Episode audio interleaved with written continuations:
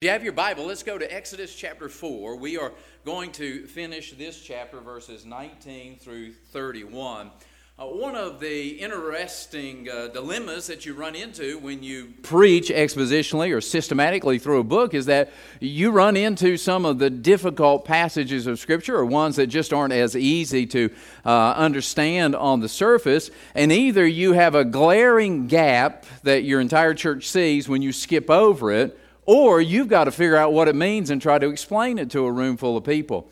And uh, tonight is one of those passages that's not necessarily theologically deep, but it is one of those stories that when you read, it makes you scratch your head and say, why would God act that way? You know, sometimes we read how God behaves in Scripture, and it takes us uh, some time to process and say, why is God acting this way? In this situation. Of course, there is always an explanation, uh, but uh, it requires a little bit of work.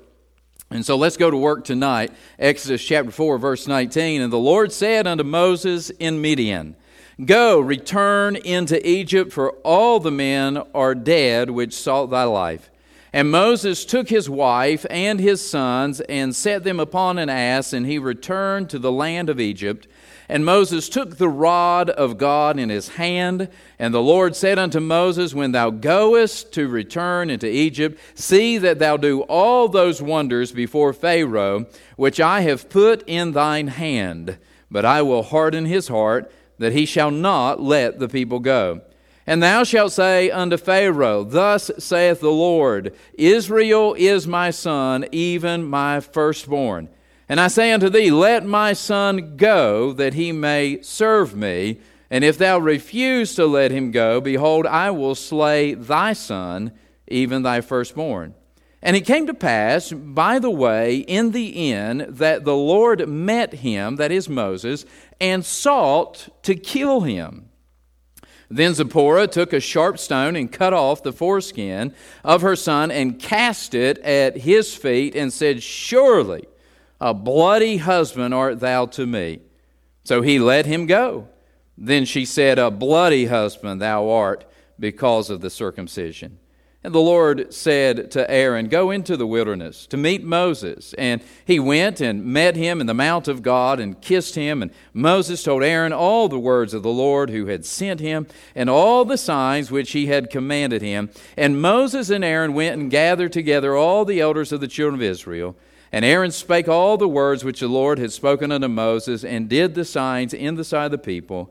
And the people believed, and when they heard that the Lord had visited the children of Israel, and that he had looked upon their affliction, then they bowed their heads and worshiped. Let's pray.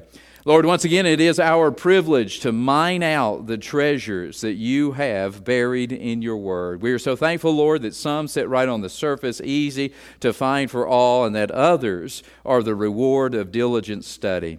Father, I pray that tonight we would be diligent in our studies, that we would study to show ourselves approved unto you, rightly dividing the word, and that we might unearth this precious jewel that we learned tonight about setting our house in order. God, help me to preach your word accurately and passionately, I pray. In Jesus' name, amen.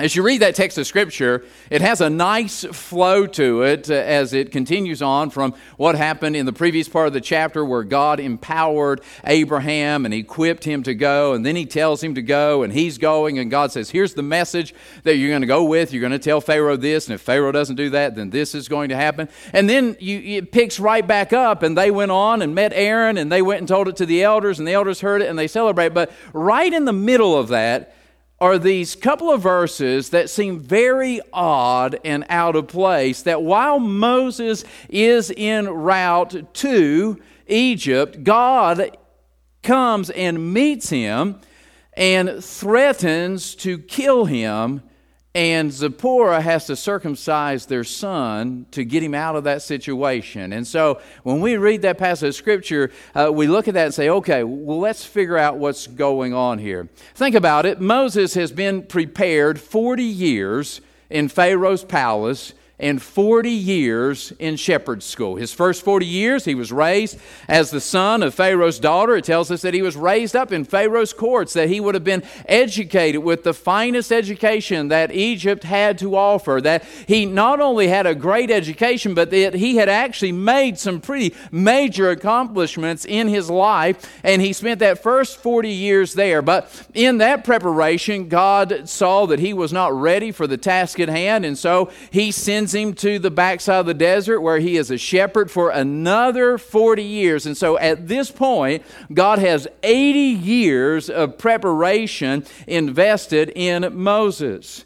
Not only that, Moses has been called.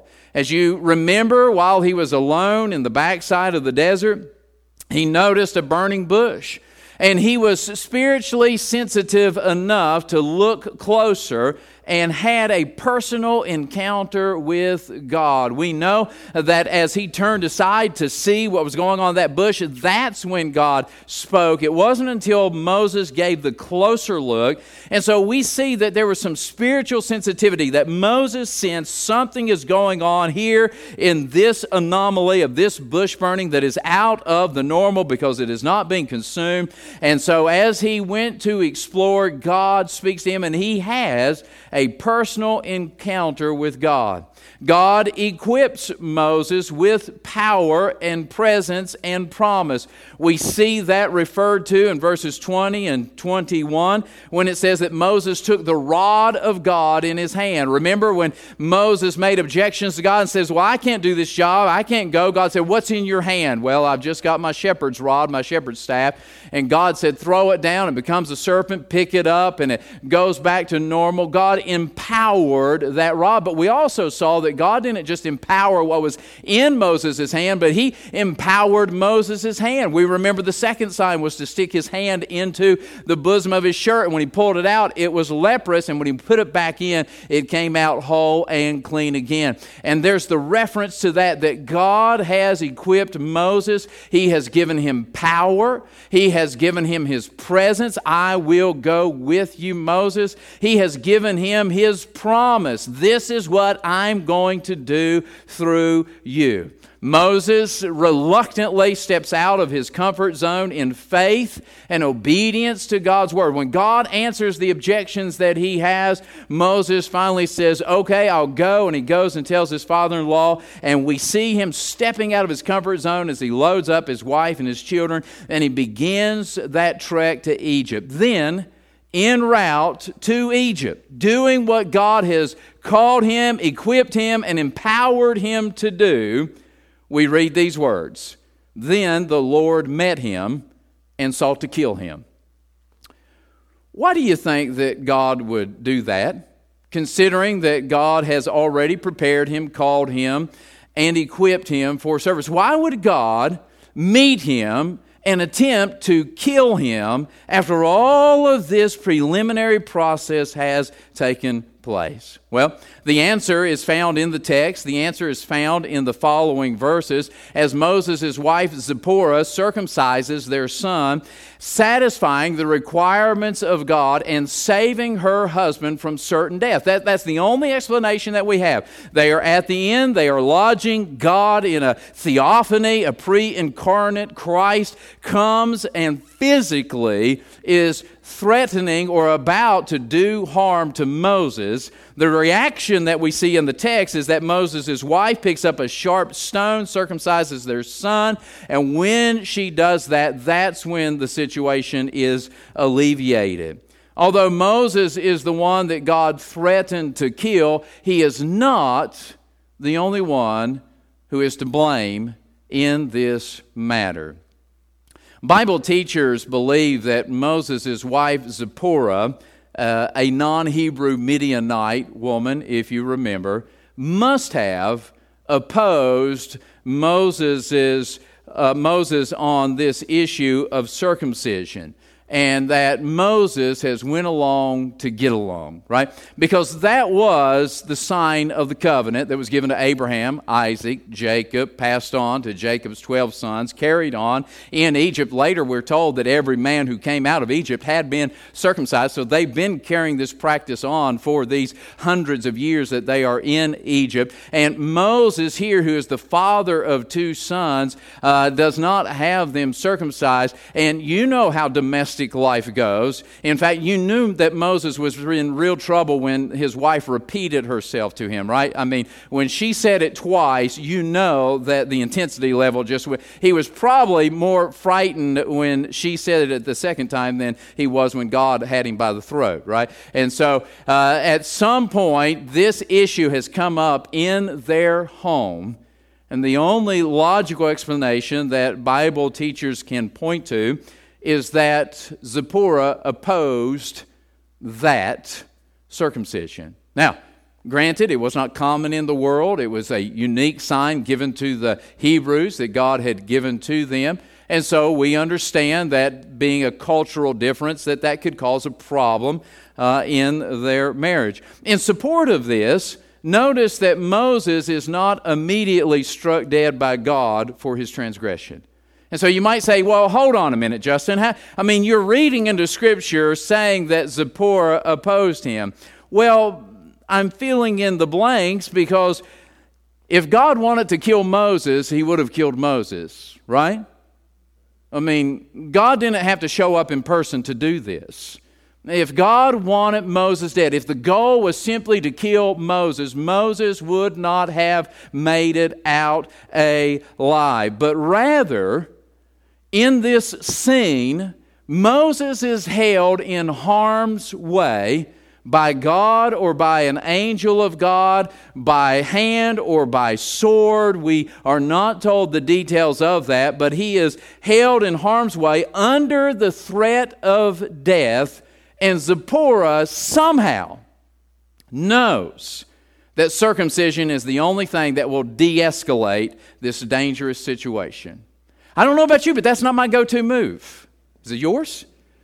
If God shows up and has my spouse pinned down, I'm not looking for who I need to circumcise. It's just that doesn't even cross my radar screen. And so when we read that, we have to understand hey, there is something more than what we're just seeing on the surface. Zipporah knew this either from pre knowledge, a disagreement that her and Moses has had that she's opposed him on, or that God expressed it to them in that moment and it's not recorded in Scripture for us. And so Zipporah performs the circumcision and God lets Moses go. That's all that is required. When she circumcises their son, Moses is re- immediately released from harm and he's back on the journey going to Egypt. Which begs the question why was circumcision so important to God? I mean, why is that so? Important? Why didn't God address that earlier? Why didn't God bring that up before? Why does God wait until he's in route and he says, Whoa, this journey is not going one step forward until you take care of this? Why was circumcision so important to God? Well, we have to look back to the origin of circumcision. And so, if you would, uh, leave your place in Exodus and go back with me to Genesis chapter 17, where we find the origin of circumcision in Scripture.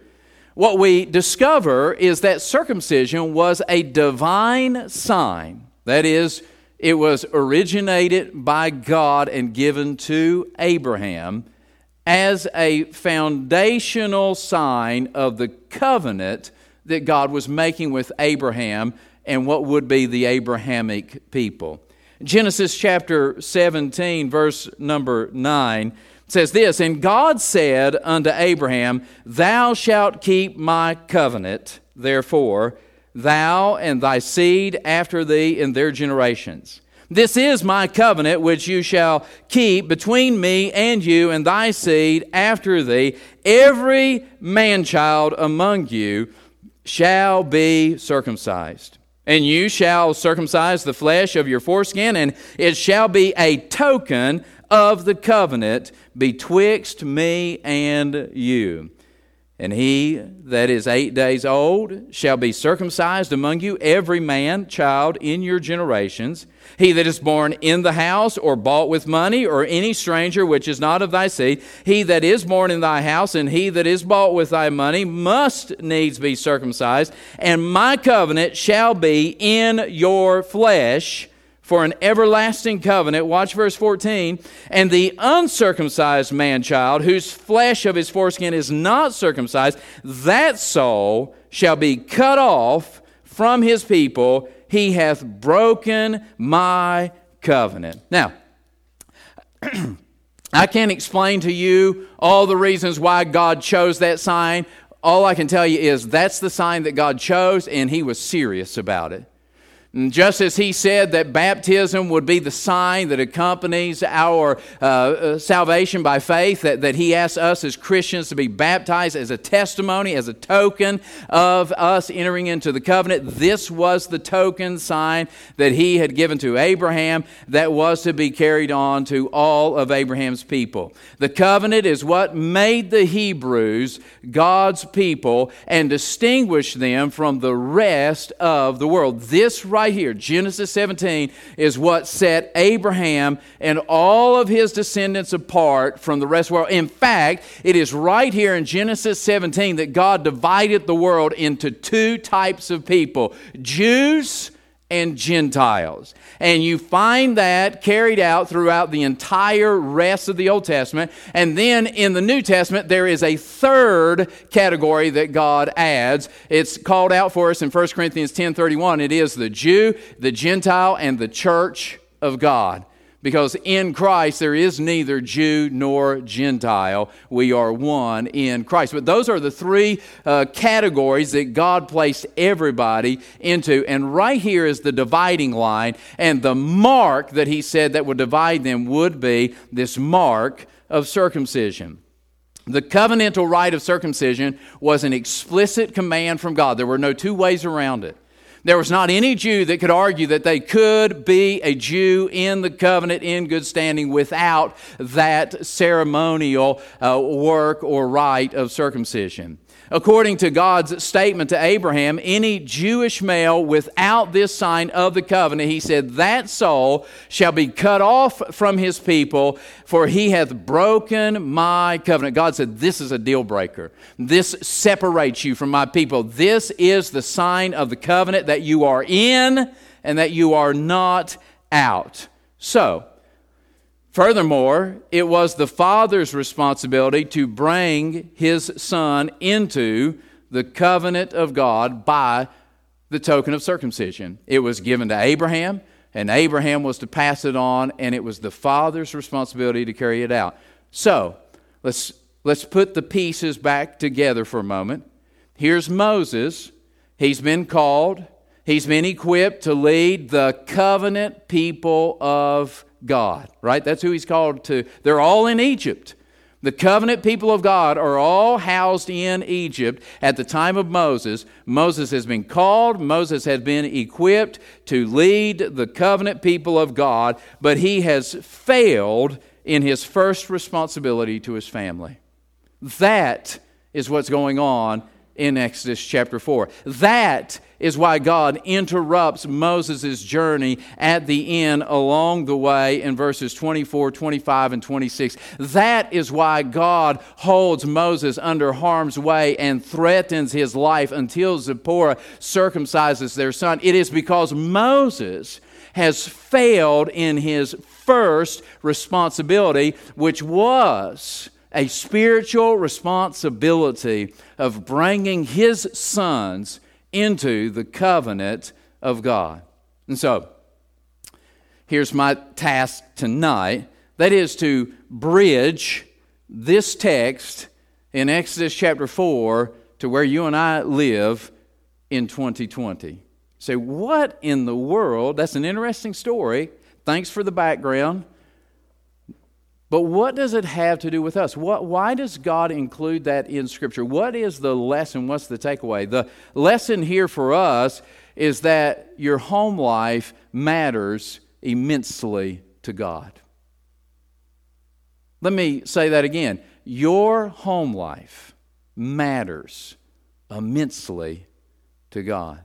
You see, God was willing to undo everything that had been done with Moses the 40 years of preparation in Pharaoh's palace, uh, the 40 years of shepherd school, the empowerment that he had given to Moses, uh, the presence, the promises, the leading. I mean, this guy is en route on the way, and God says, Stop everything. You can't go one step further in this journey until we take care of what you've neglected to take care of in your home.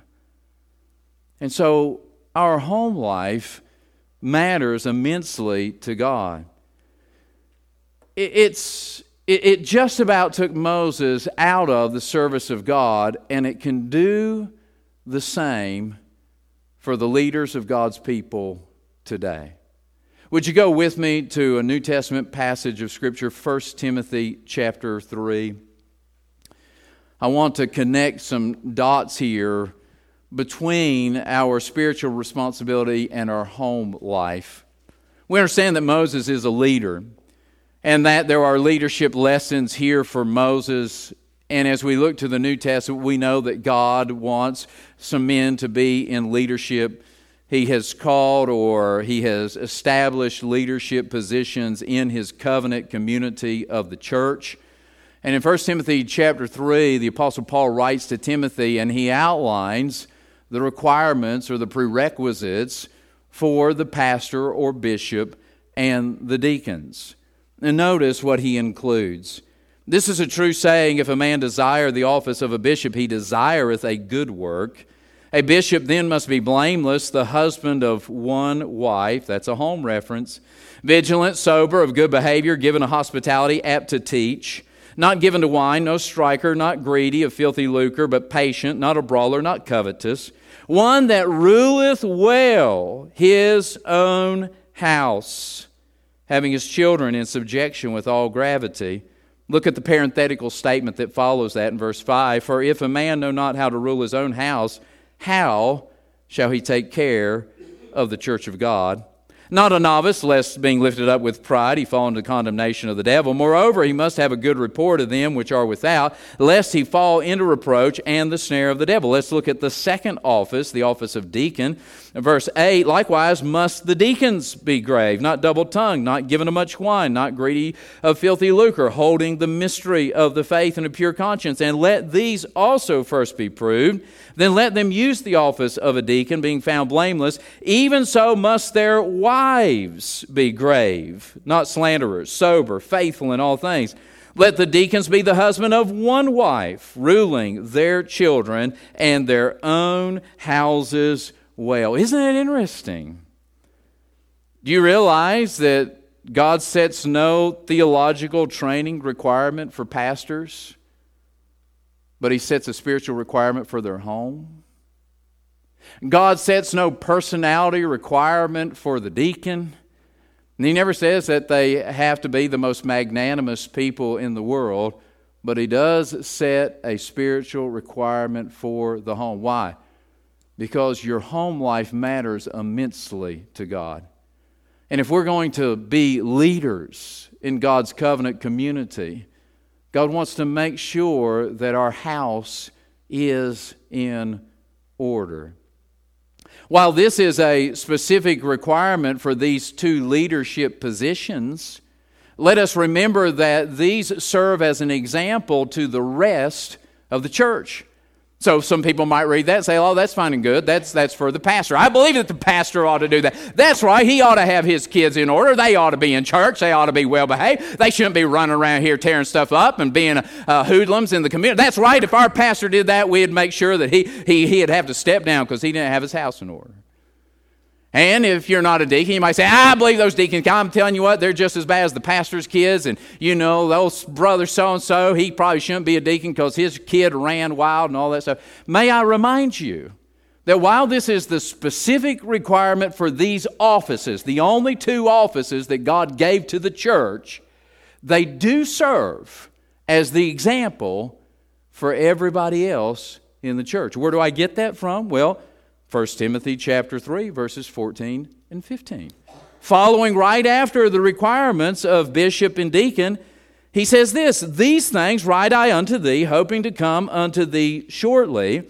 But if I tarry long, that thou mayest know how thou oughtest to behave thyself in the house of God, which is the church of the living God, the pillar and ground of the truth. It is set within the context of the church, and he's saying, hey, look, we're supposed to know how to behave ourselves in the house of God. By the way, that's not talking about a building. That's not talking about not running in the hallways at church. While I'm not for running in the hallways at church, he's talking about how we behave ourselves in the covenant community of God, the house of God, the, the church of God, which we are. He is talking about how we conduct ourselves as Christians. So, even if you're not Moses, a pastor, or a deacon, your home life matters to God. That's worth saying again. Even if you're not Moses, a pastor, or a deacon, your home life matters to God. Just as God did with Moses, God holds the husband or the father responsible for the leadership, the spiritual leadership in the home. 1 Corinthians, I'll just read it to you, verse 11, chapter 11, verse 3. But I would have you know that the head of every man is Christ, and the head of the woman is the man, and the head of Christ is God. Not a popular verse, I would say, in our day and time, but God gives a structure to the home. And He does say, hey, I've given husbands a responsibility, I've given wives a responsibility, and God has given to husbands the responsibility to lead their homes spiritually. This and other passages make it clear that God will hold us men accountable for the spiritual leadership of our home. We might say, well, you know, I'm just not that spiritual. My wife's way more spiritual than I am. She does a better job at it, so I just let her do it. Mm-mm. God nowhere made that caveat in Scripture that if you don't feel like you're a good leader or that you don't want to lead, that you can abdicate that responsibility to someone else and not be held responsible for it. God holds us men responsible for the spiritual leadership in our home. But as we observe from Moses and Zipporah, the wife can help or hinder her husband in his spiritual leadership responsibility, right? It could be argued that Zipporah had hindered Moses in his spiritual leadership. If, in fact, she opposed the act of circumcision, and that's why Moses hadn't circumcised his child, then she would have been guilty of hindering that. We could argue that she helped in the spiritual leadership of the home, because, on the other hand, Moses might not just have been the spiritual leader that he should have been. Maybe he did not exert his leadership like he should have. Maybe he didn't uh, push for his son to be circumcised, and so the responsibility fell to his wife, Zipporah. Just consider the premier passage of Scripture on the home, and I won't take the time to run you through all of it, but Ephesians chapter 5, verse 21, going through the end, verse 33, and then chapter 6, 1 through 4, God explicitly calls out the roles in the family. Wives, he gives a word to everybody submit yourselves unto your own husbands as unto the Lord.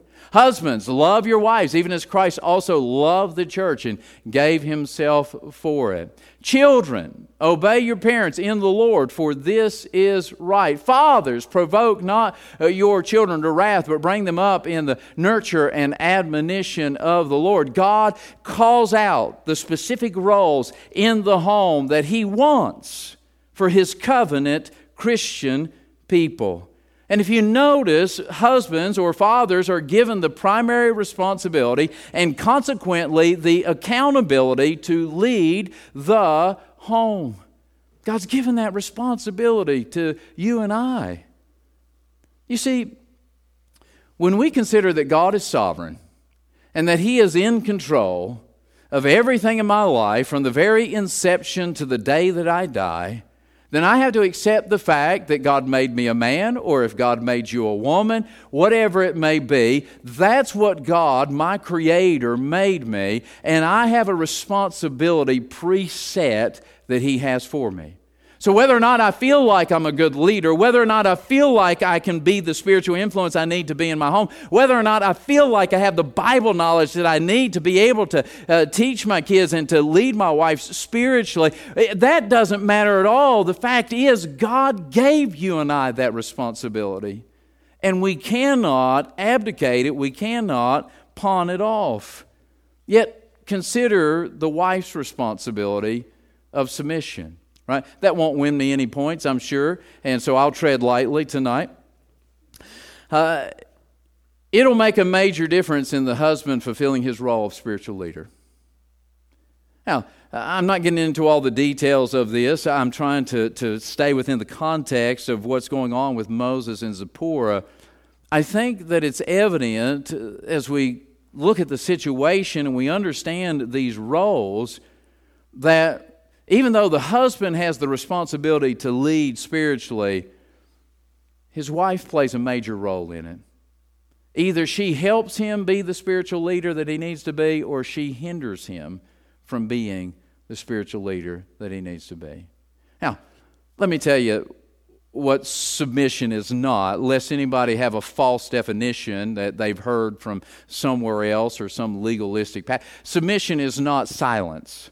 Submission is not having a voice. Submission is not verbal abuse. Submission is not that the wife doesn't have any rights at all and she has to ask her husband for a nickel to go buy a stick of chewing gum. That is not biblical submission. Biblical submission is the idea that the wife understands that God has given my husband a responsibility. And my job that he's given to me is to support him to stand with him, to help him, not to try and lead him, because God didn't give that responsibility to her, but to help him in his leadership responsibility. Now, at the risk of getting in trouble uh, with uh, nobody in particular, I would say that just as there are some men who struggle with taking on the leadership responsibility that they're supposed to, there are some women who struggle with not stepping into that leadership position. That there are some ladies who have a drive, who, who have a high standard, who have a passion, and it's just not happening the way they want it to happen. And so all of a sudden they get frustrated. Well, then if you're not going to do it, I'll do it. Hold on a minute. I understand where that comes from, but that is reversing the order that God gave and it's never going to help your husband be the leader, the spiritual leader that God wants him to be. You see, when God designed the family, He knew exactly what He was doing.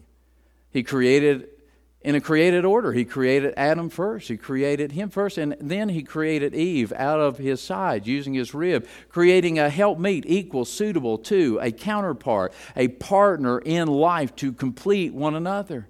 And then the Lord Jesus reiterated what God said in Genesis when He says that when you get married, you are to leave father and mother and cleave to one another, and that you are supposed to be a unit where it's hard to tell where one leaves off and the other one picks up.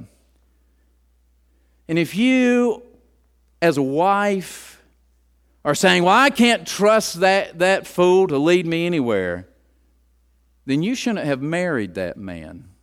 You should have made that decision before the wedding day. But if you tied your wagon to that old mule, then you are now in a covenant relationship that God says stands.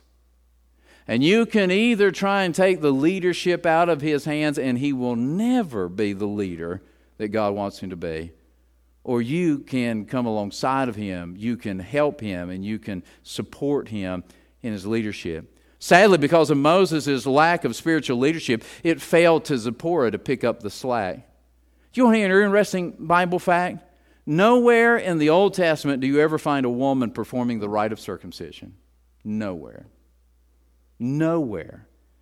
In the Old Testament do you ever find a woman performing the rite of circumcision because God gave that responsibility to fathers. And in Exodus chapter 4, we have a glaring example of Moses not doing what he was supposed to do. And it fell to Zipporah to do it. And look, look at her response to that again. Exodus chapter 4. And it came to pass, verse 24, by the way, in the end, that the Lord met him and sought to kill him. Then Zipporah took a sharp stone and cut off the foreskin of her son and cast it at his feet and said, Surely a bloody husband art thou to me. So he, that is God, let him, that is Moses, go. Then she said, A bloody husband thou art because of the circumcision. Do you think she liked that circumcision job?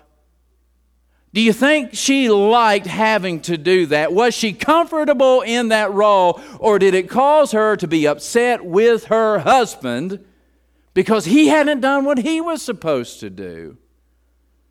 And so I think that there's a great lesson for us here that we have a responsibility to lead our homes and to set our house in order. The home, our family, is the most important place this side of heaven. It's the most important. I can't think of any place, any people that are more important to me this side of heaven than the people that live in my house the people that live in my home, the wife that God gave me. Whoso findeth a wife findeth a good thing, obtaineth favor of the Lord. Uh, the Bible says that we have a unique relationship together where we become one flesh. The husband wife relationship is unlike any other relationship on planet Earth. It is a volitional relationship that becomes the most intimate relationship on planet Earth. And God ties husbands and wives together in a way that He ties no other relationship together. I'm telling you, that's the most important human relationship relationship to me. And second to that are my children that God has given to me. And this side of heaven, there's no place more important to me than my home. And I want to make sure that I'm doing what God called me to do before I step to a pulpit, before I share the gospel, before I preach a sermon. I want to make sure that my house is in order and that I'm being the husband and the father that I'm supposed to be. You see, there's so many things in our life that vie for our time and for our attention, that demand a deep level of commitment if we're going to be excellent at it. There's a lot of you who have jobs or careers that are very demanding. You got to put time and effort in those. But may we learn a lesson from Moses tonight that look, it doesn't matter what's waiting out there if we've neglected this primary responsibility of our home, then that interrupts the entire journey. That jeopardizes everything else that God had in store for us. And so here's my message tonight. Here's the takeaway I want you to have tonight. It is that we, as husbands and wives, fulfill our God given roles and let's help each other in the spirituality of our home. Let's just help each other. Look, if you want to fight, just step outside your door. Man, I'm telling you, that's what 2020 feels like to me. How about you? I mean, it just feels like there's pressure everywhere we go. There's potential for disagreement. There's political pressure. There's mask pressure. I mean, there's just every type of thing. And, and you can find conflict anywhere you go. But when we step inside those doors, how about that not be the fighting place? How about that not be the conflict place? How about that be the haven? How about that be the, the, the closest glimpse of heaven on earth is in the Christian home? How about we as husbands and wives say, hey, you, you know what? I, I may not be able to do a lot of things. I told him this morning preaching, I said, here's a fun fact about Justin Hall. After a guy sang about 45 minutes, I said, Justin Hall has never, ever been asked to do special music in any church, anywhere, at any time of my life. And that's good judgment on behalf of the people who are in charge of the music ministry. Because I'm not equipped for that. I'm not gifted for that. There's some things that you are not gifted for. But let me tell you what we can do. We can commit ourselves to fulfill our God given role and help each other in the spirituality of the home. And by the way, this continues after the kids are gone. Can I preach to our empty nesters for a moment? I have witnessed, I've witnessed in my own family, I have witnessed that husbands and wives have children together, and all of a sudden becomes a child centered home, and everything circles around the children. And because the children are at the center of everything, the husbands and the wives stop working on their relationship. The children grow up and move out, and mom and dad are strangers who don't really like each other anymore because they haven't cultivated the relationship while the children were in the home. And basically, they've divided the bills in two, and she pays her half and he pays his half, and they're like ships passing in the night. That's not how God intended it to be. We can continue on even after our kids, or I know they suck the life out of them. You don't have much energy after they come along. But let me tell you, you can muster it up by the power of the Holy Spirit, and you can commit that even in that period of your life, you're going to help each other be the best Christian that you can be, the best version of yourself that you can be. I don't want to become the worst version of Justin Hall because it gets worse than this. I want to be the best version. And you know who can help me do that? The people that live in the house with me and I can do the same for them. So let's determine. Let's determine that we're going to help each other fulfill our spiritual responsibilities to God. Let's not be guilty of hindering the people that we are closest to from following God. Somebody in Moses' house was a hindrance. It was either Zipporah or it was Moses. But somebody hindered the other person. That's not how we want our homes to be. And so let's take this advice. Let's set our house in order. Would you bow with me? Dear Heavenly Father, I thank you for this obscure passage of Scripture that we understand is just as inspired as the greatest soteriological verse in the Bible. And that we want to be keen, observant students. That we want to be like Moses, who notices a bush that burns a little too long and turns aside to look at it and has a personal encounter with you. Father, as we turned aside to look at these verses, we realize that it is more than just an interesting sideline in this story. It is an insight into the home of Moses and Zipporah and the neglect of some spiritual responsibility. Oh, Father, I know. I know that life is busy. I know that people are tired. I know uh, that husbands and wives and parents get drained. And I know that it's easy, Lord, uh, to neglect these spiritual foundations. But help us as husbands, help me as a husband, help wives as wives to determine tonight to commit ourselves to help our spouse, to help our children, to fulfill the role that God's given to them, and to help them in their walk with the Lord. God, help us not to be a hindrance to the people that we love the most. And I pray that in Jesus' name, amen.